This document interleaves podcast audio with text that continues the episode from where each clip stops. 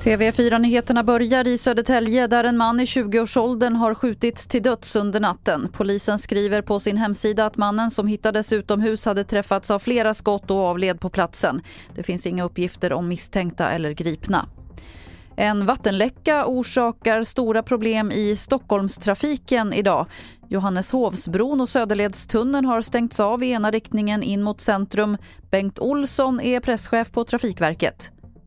Alltså det, Stockholm är ju väldigt speciellt när det gäller vägar och eh, vi är ju uppbyggt på öar och det är vatten emellan.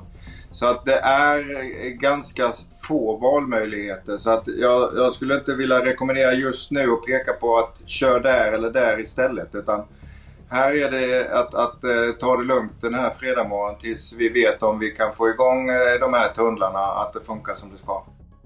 Och enligt den senaste prognosen från Trafikverket kommer båda körfälten vara avstängda fram till lunch. Till sist kan vi berätta att regeringen vill höja maxstraffet för rattfylleri, grovt rattfylleri och grov olovlig körning. För rattfylleri och grov olovlig körning vill de höja från sex månader till ett års fängelse.